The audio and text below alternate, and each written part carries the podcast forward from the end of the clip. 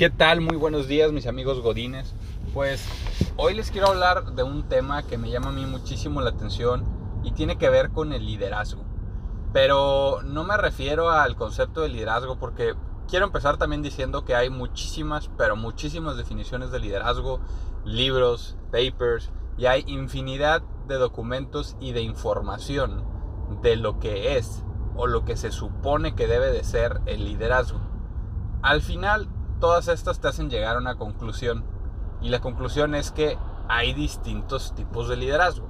No hay uno único que es el que funciona, sino hay distintos tipos de liderazgo.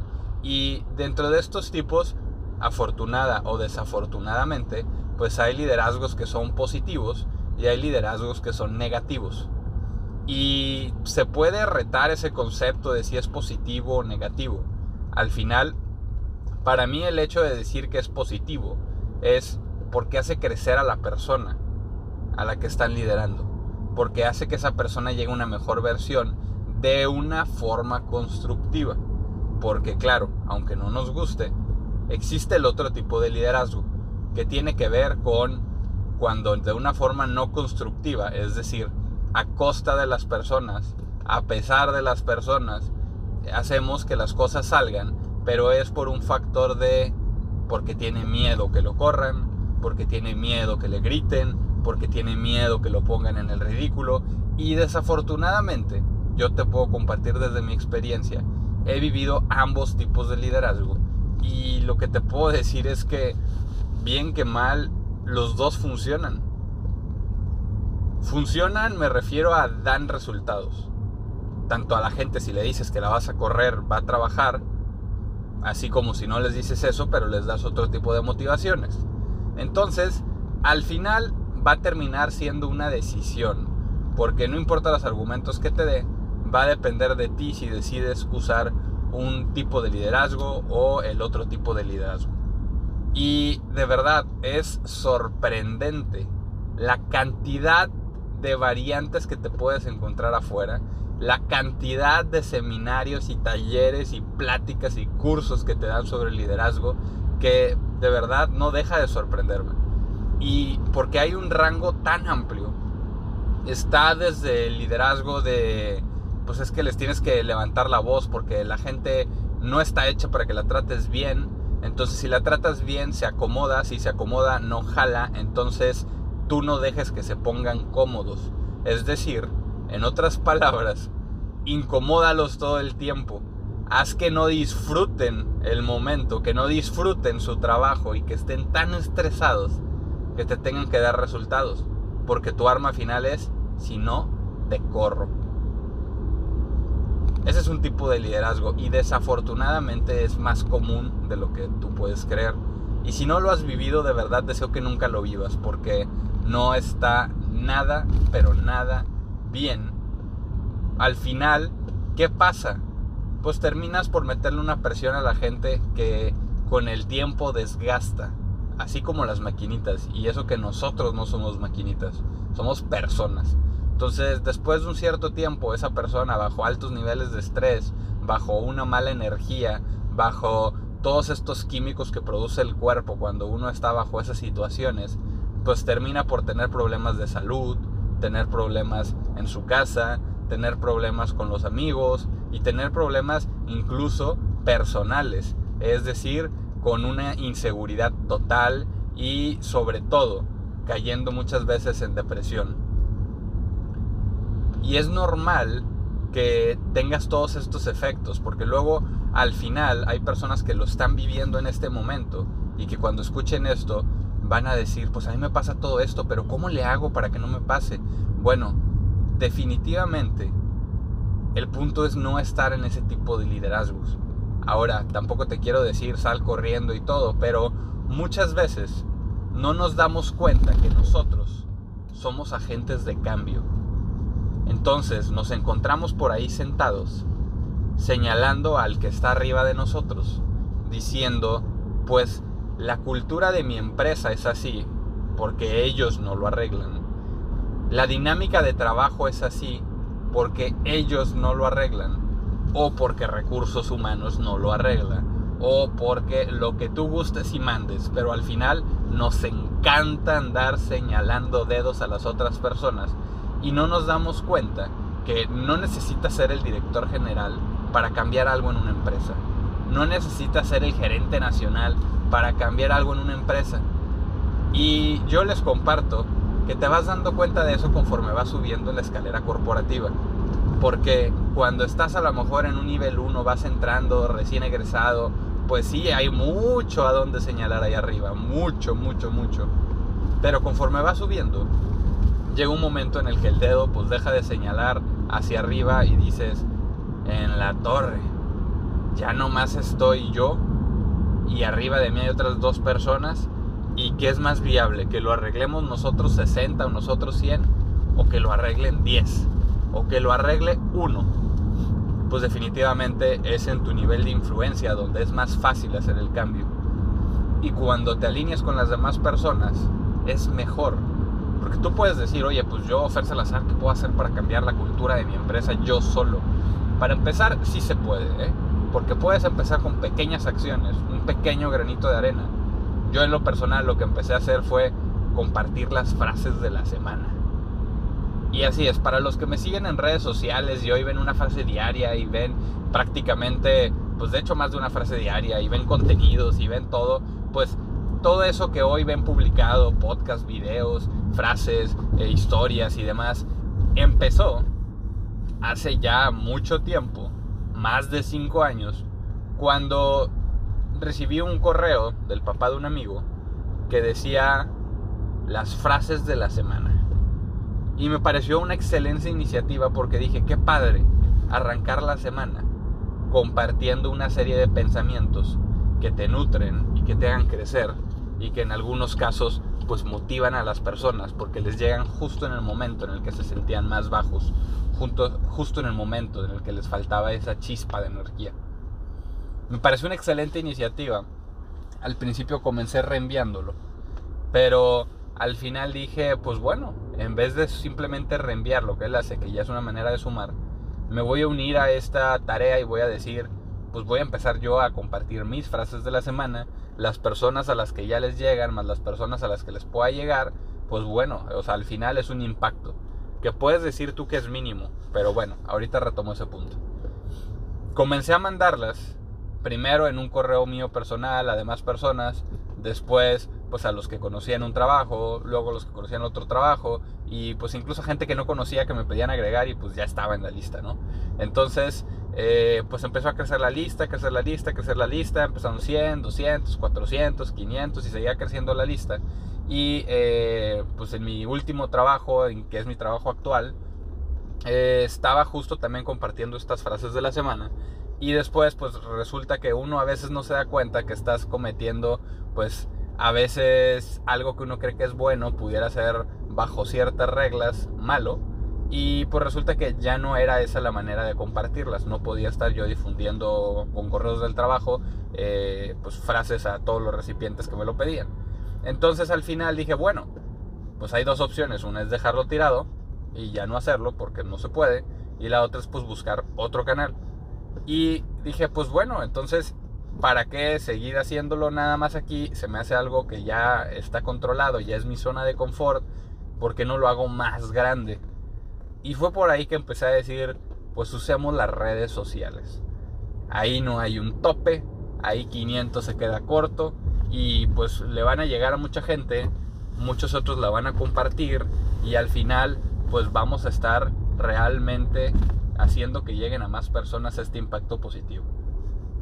Y así lo hice, empecé a compartirlo. Tú puedes seguirme en Instagram, arroba fersalazar.lc y puedes eh, ahora sí que seguirme en, mis distintas redes, Facebook, Twitter, LinkedIn, y vas a encontrar que ahí comparto frases, pensamientos, reflexiones, y sí, le llegan a más de 500 personas el día de hoy, y espero que ese número siga creciendo, porque significa que estás compartiendo un impacto positivo.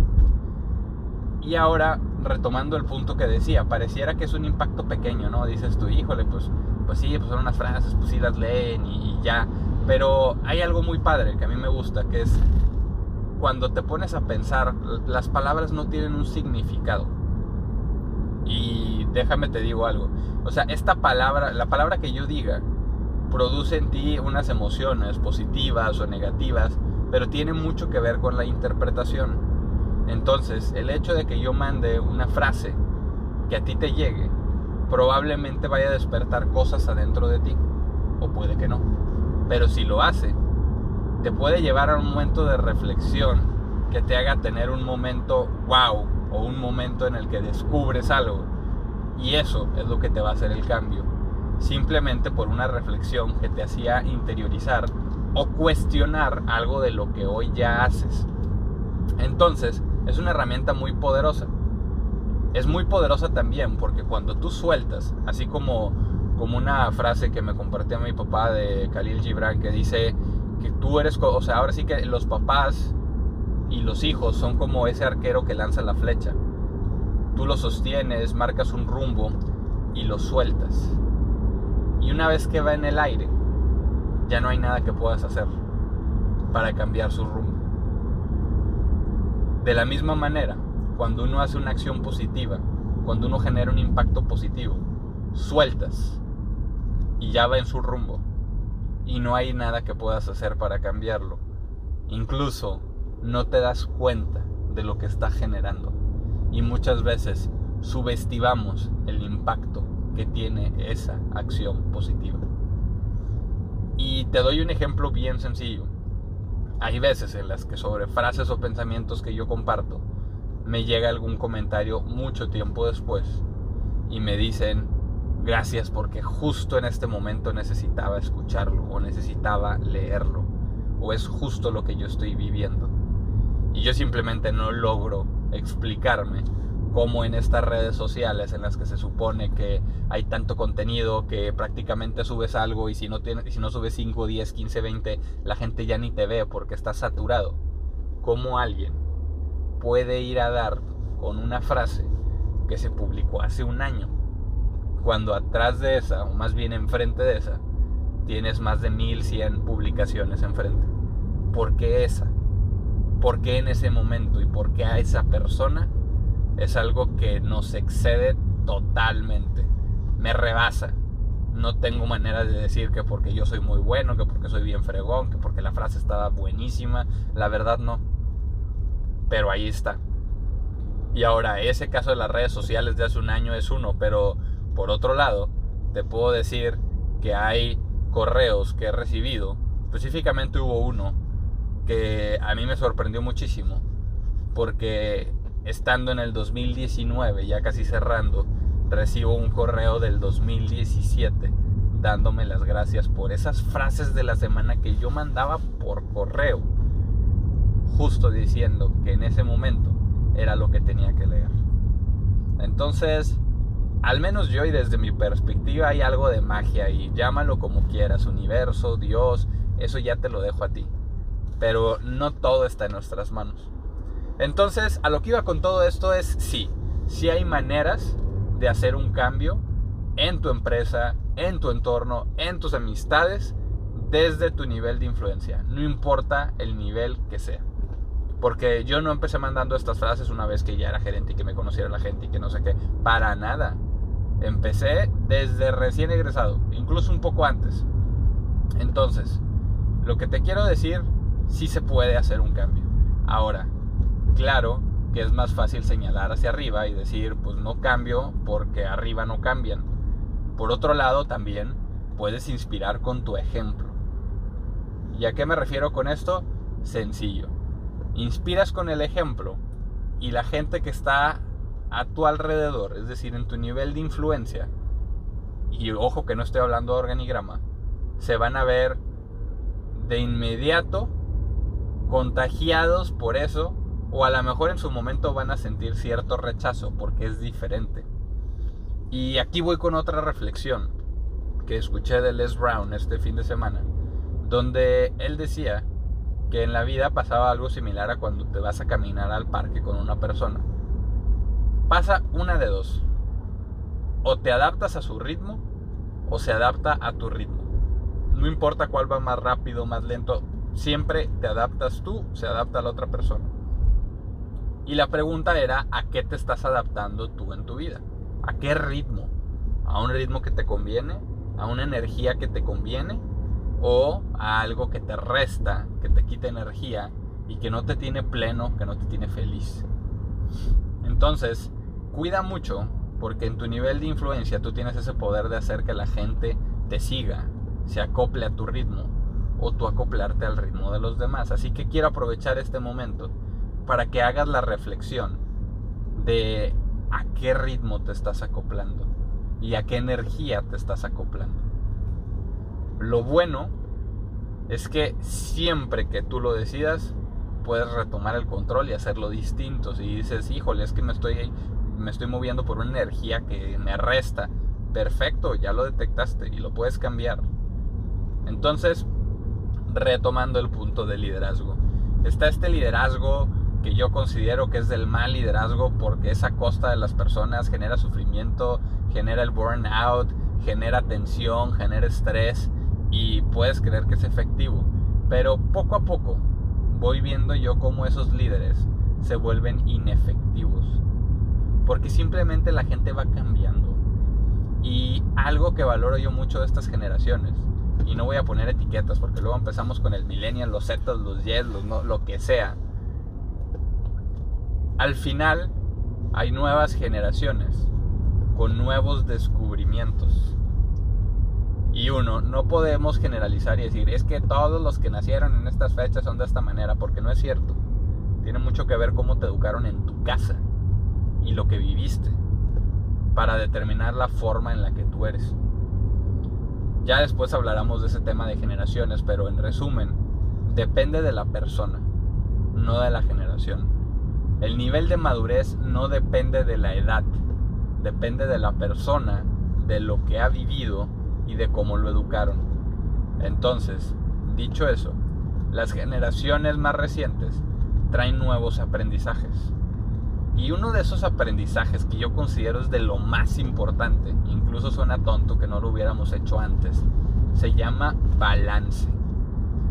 ¿Y a qué me refiero con balance? Es, todos tenemos distintas esferas en la vida tenemos la parte social, la parte profesional, la parte familiar, la parte de salud, la parte económica y cada una de estas tiene un peso. Pero cuando hablamos de balance, pues se entiende que es un mismo peso o un peso muy similar a cada una de estas esferas. Por el contrario, anteriormente no todas valían lo mismo todavía me, tocó esta educación de, pues es el trabajo duro, y más trabajo duro, y más trabajo duro, hasta que alcances lo que te propongas. Y que no estoy para nada peleado con esa filosofía, porque al final es lo que me tiene hoy donde estoy haciendo lo que hago. Pero por otro lado, si era un, pues es eso ante todo. Es una búsqueda por el beneficio, o la estabilidad financiera a costa de todo. Si tienes que darle sin dormir, le das. Si tienes que darle el fin de semana, le das. Si tienes que hacer lo que sea y sacrificar lo que sea y faltar a los compromisos, le das. Porque eso te va a dar estabilidad financiera y eso no tiene precio. Al final, esa estabilidad financiera se hace una inestabilidad financiera si pues al final terminaste deteriorando tu salud. Entonces, pues vas a estar con tratamientos, medicamentos, internado y lo que tú gustes y mandes. O puede que no, pero si fracturaste tu familia o fracturaste tus amistades y tu vida social por ser esta persona que no tenía tiempo para nada, pero que al final puede que traiga el carro más bonito, o puede que vive en la mejor zona, o puede que sea el que gana más dinero. Entonces, ¿qué es importante de esto? Cada vez vamos aprendiendo que no todo es el dinero. Y de verdad me pone muy contento cuando escucho eso, porque digo, qué padre leer y escuchar que las personas se van dando cuenta que lo principal no es el dinero. Y que no vale la pena sacrificar todo, absolutamente todo, solo por una esfera. Simple matemática. No me conviene sacrificar mis cinco esferas a cambio de una, o mis cuatro esferas a cambio de una. Claro que no. Porque al final se trata de estar feliz y de estar pleno. Y eso no se logra con dinero. va. Tampoco te estoy diciendo que te pelees con el dinero y que ya no, no recibas dinero y que no te importe y demás, pero sí es importante decir que no lo es todo. Y partiendo de ahí te ayuda también a quitarte algo de presión.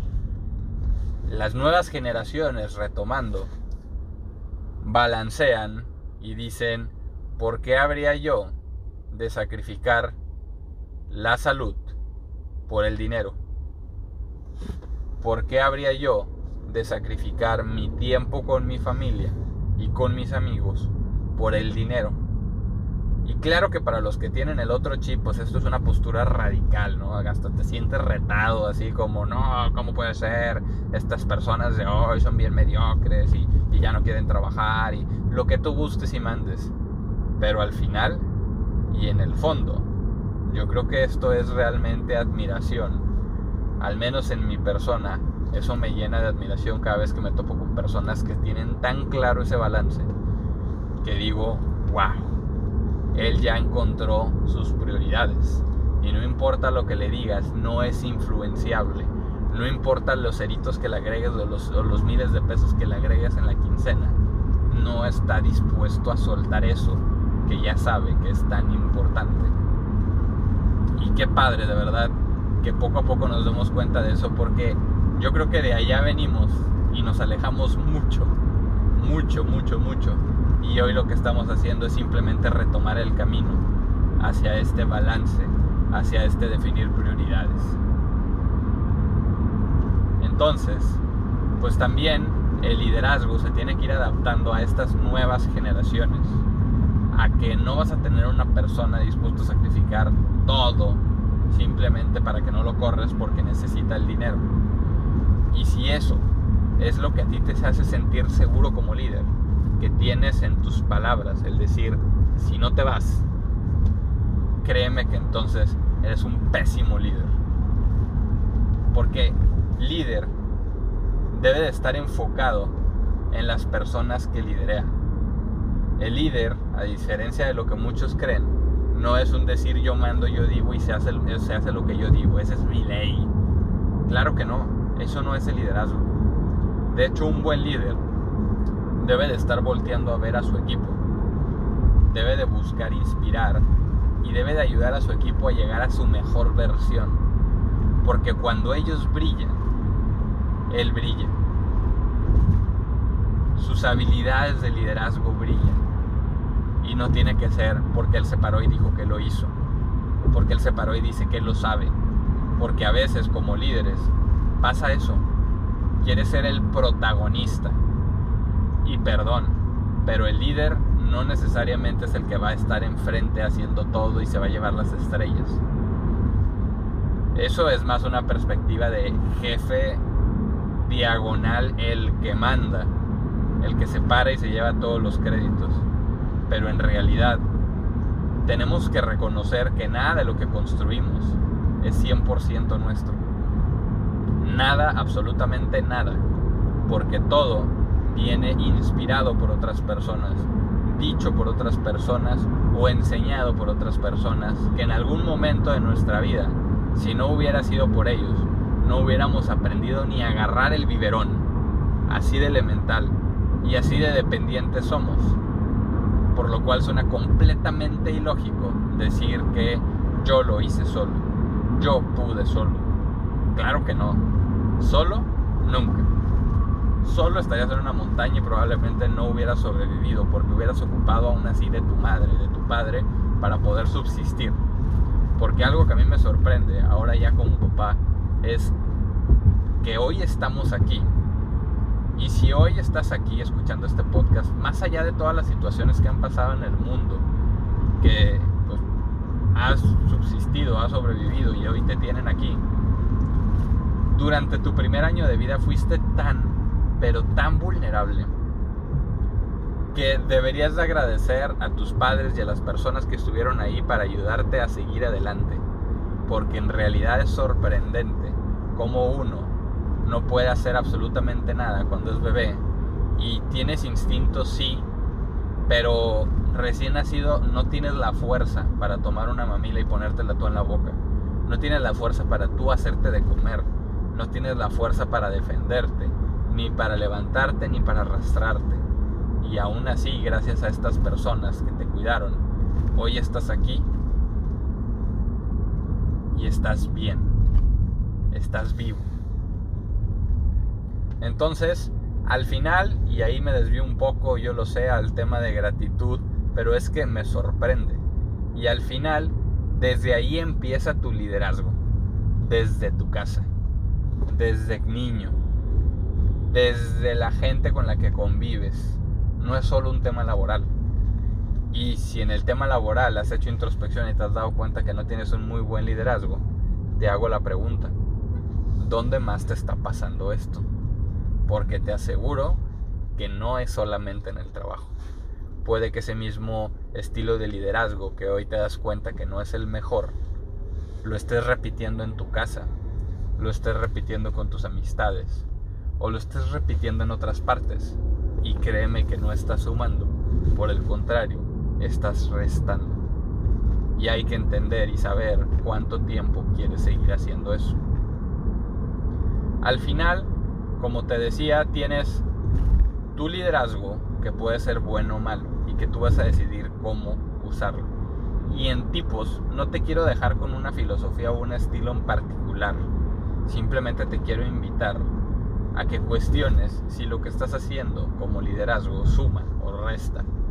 Si eso es a favor de hacer que las personas lleguen a su mejor versión o si eso es a costa de las personas, usándolos como cartuchos consumibles hasta que ya no puedan más y se detengan o renuncien o se vayan o les pase algo. Porque yo creo que ninguno de nosotros quiere voltear hacia atrás y decir, por mi culpa, esa persona explotó. Por mi culpa, esa persona cayó en depresión. O por mi culpa, simplemente esta empresa, este proyecto, esto lo que estés haciendo, no dio los frutos que debía. Porque al final trabajamos con personas. Y como personas, primero, y es obvio, no somos máquinas pero tenemos que voltear a ver estas necesidades de las personas, entender el funcionamiento de las personas, entender las emociones que tenemos las personas, para así poder liderar. De lo contrario, vas directito a estamparte contra un muro, porque lo que hoy haces no le puedes llamar liderazgo. Y tienes que darte cuenta que hay que hacer cambios.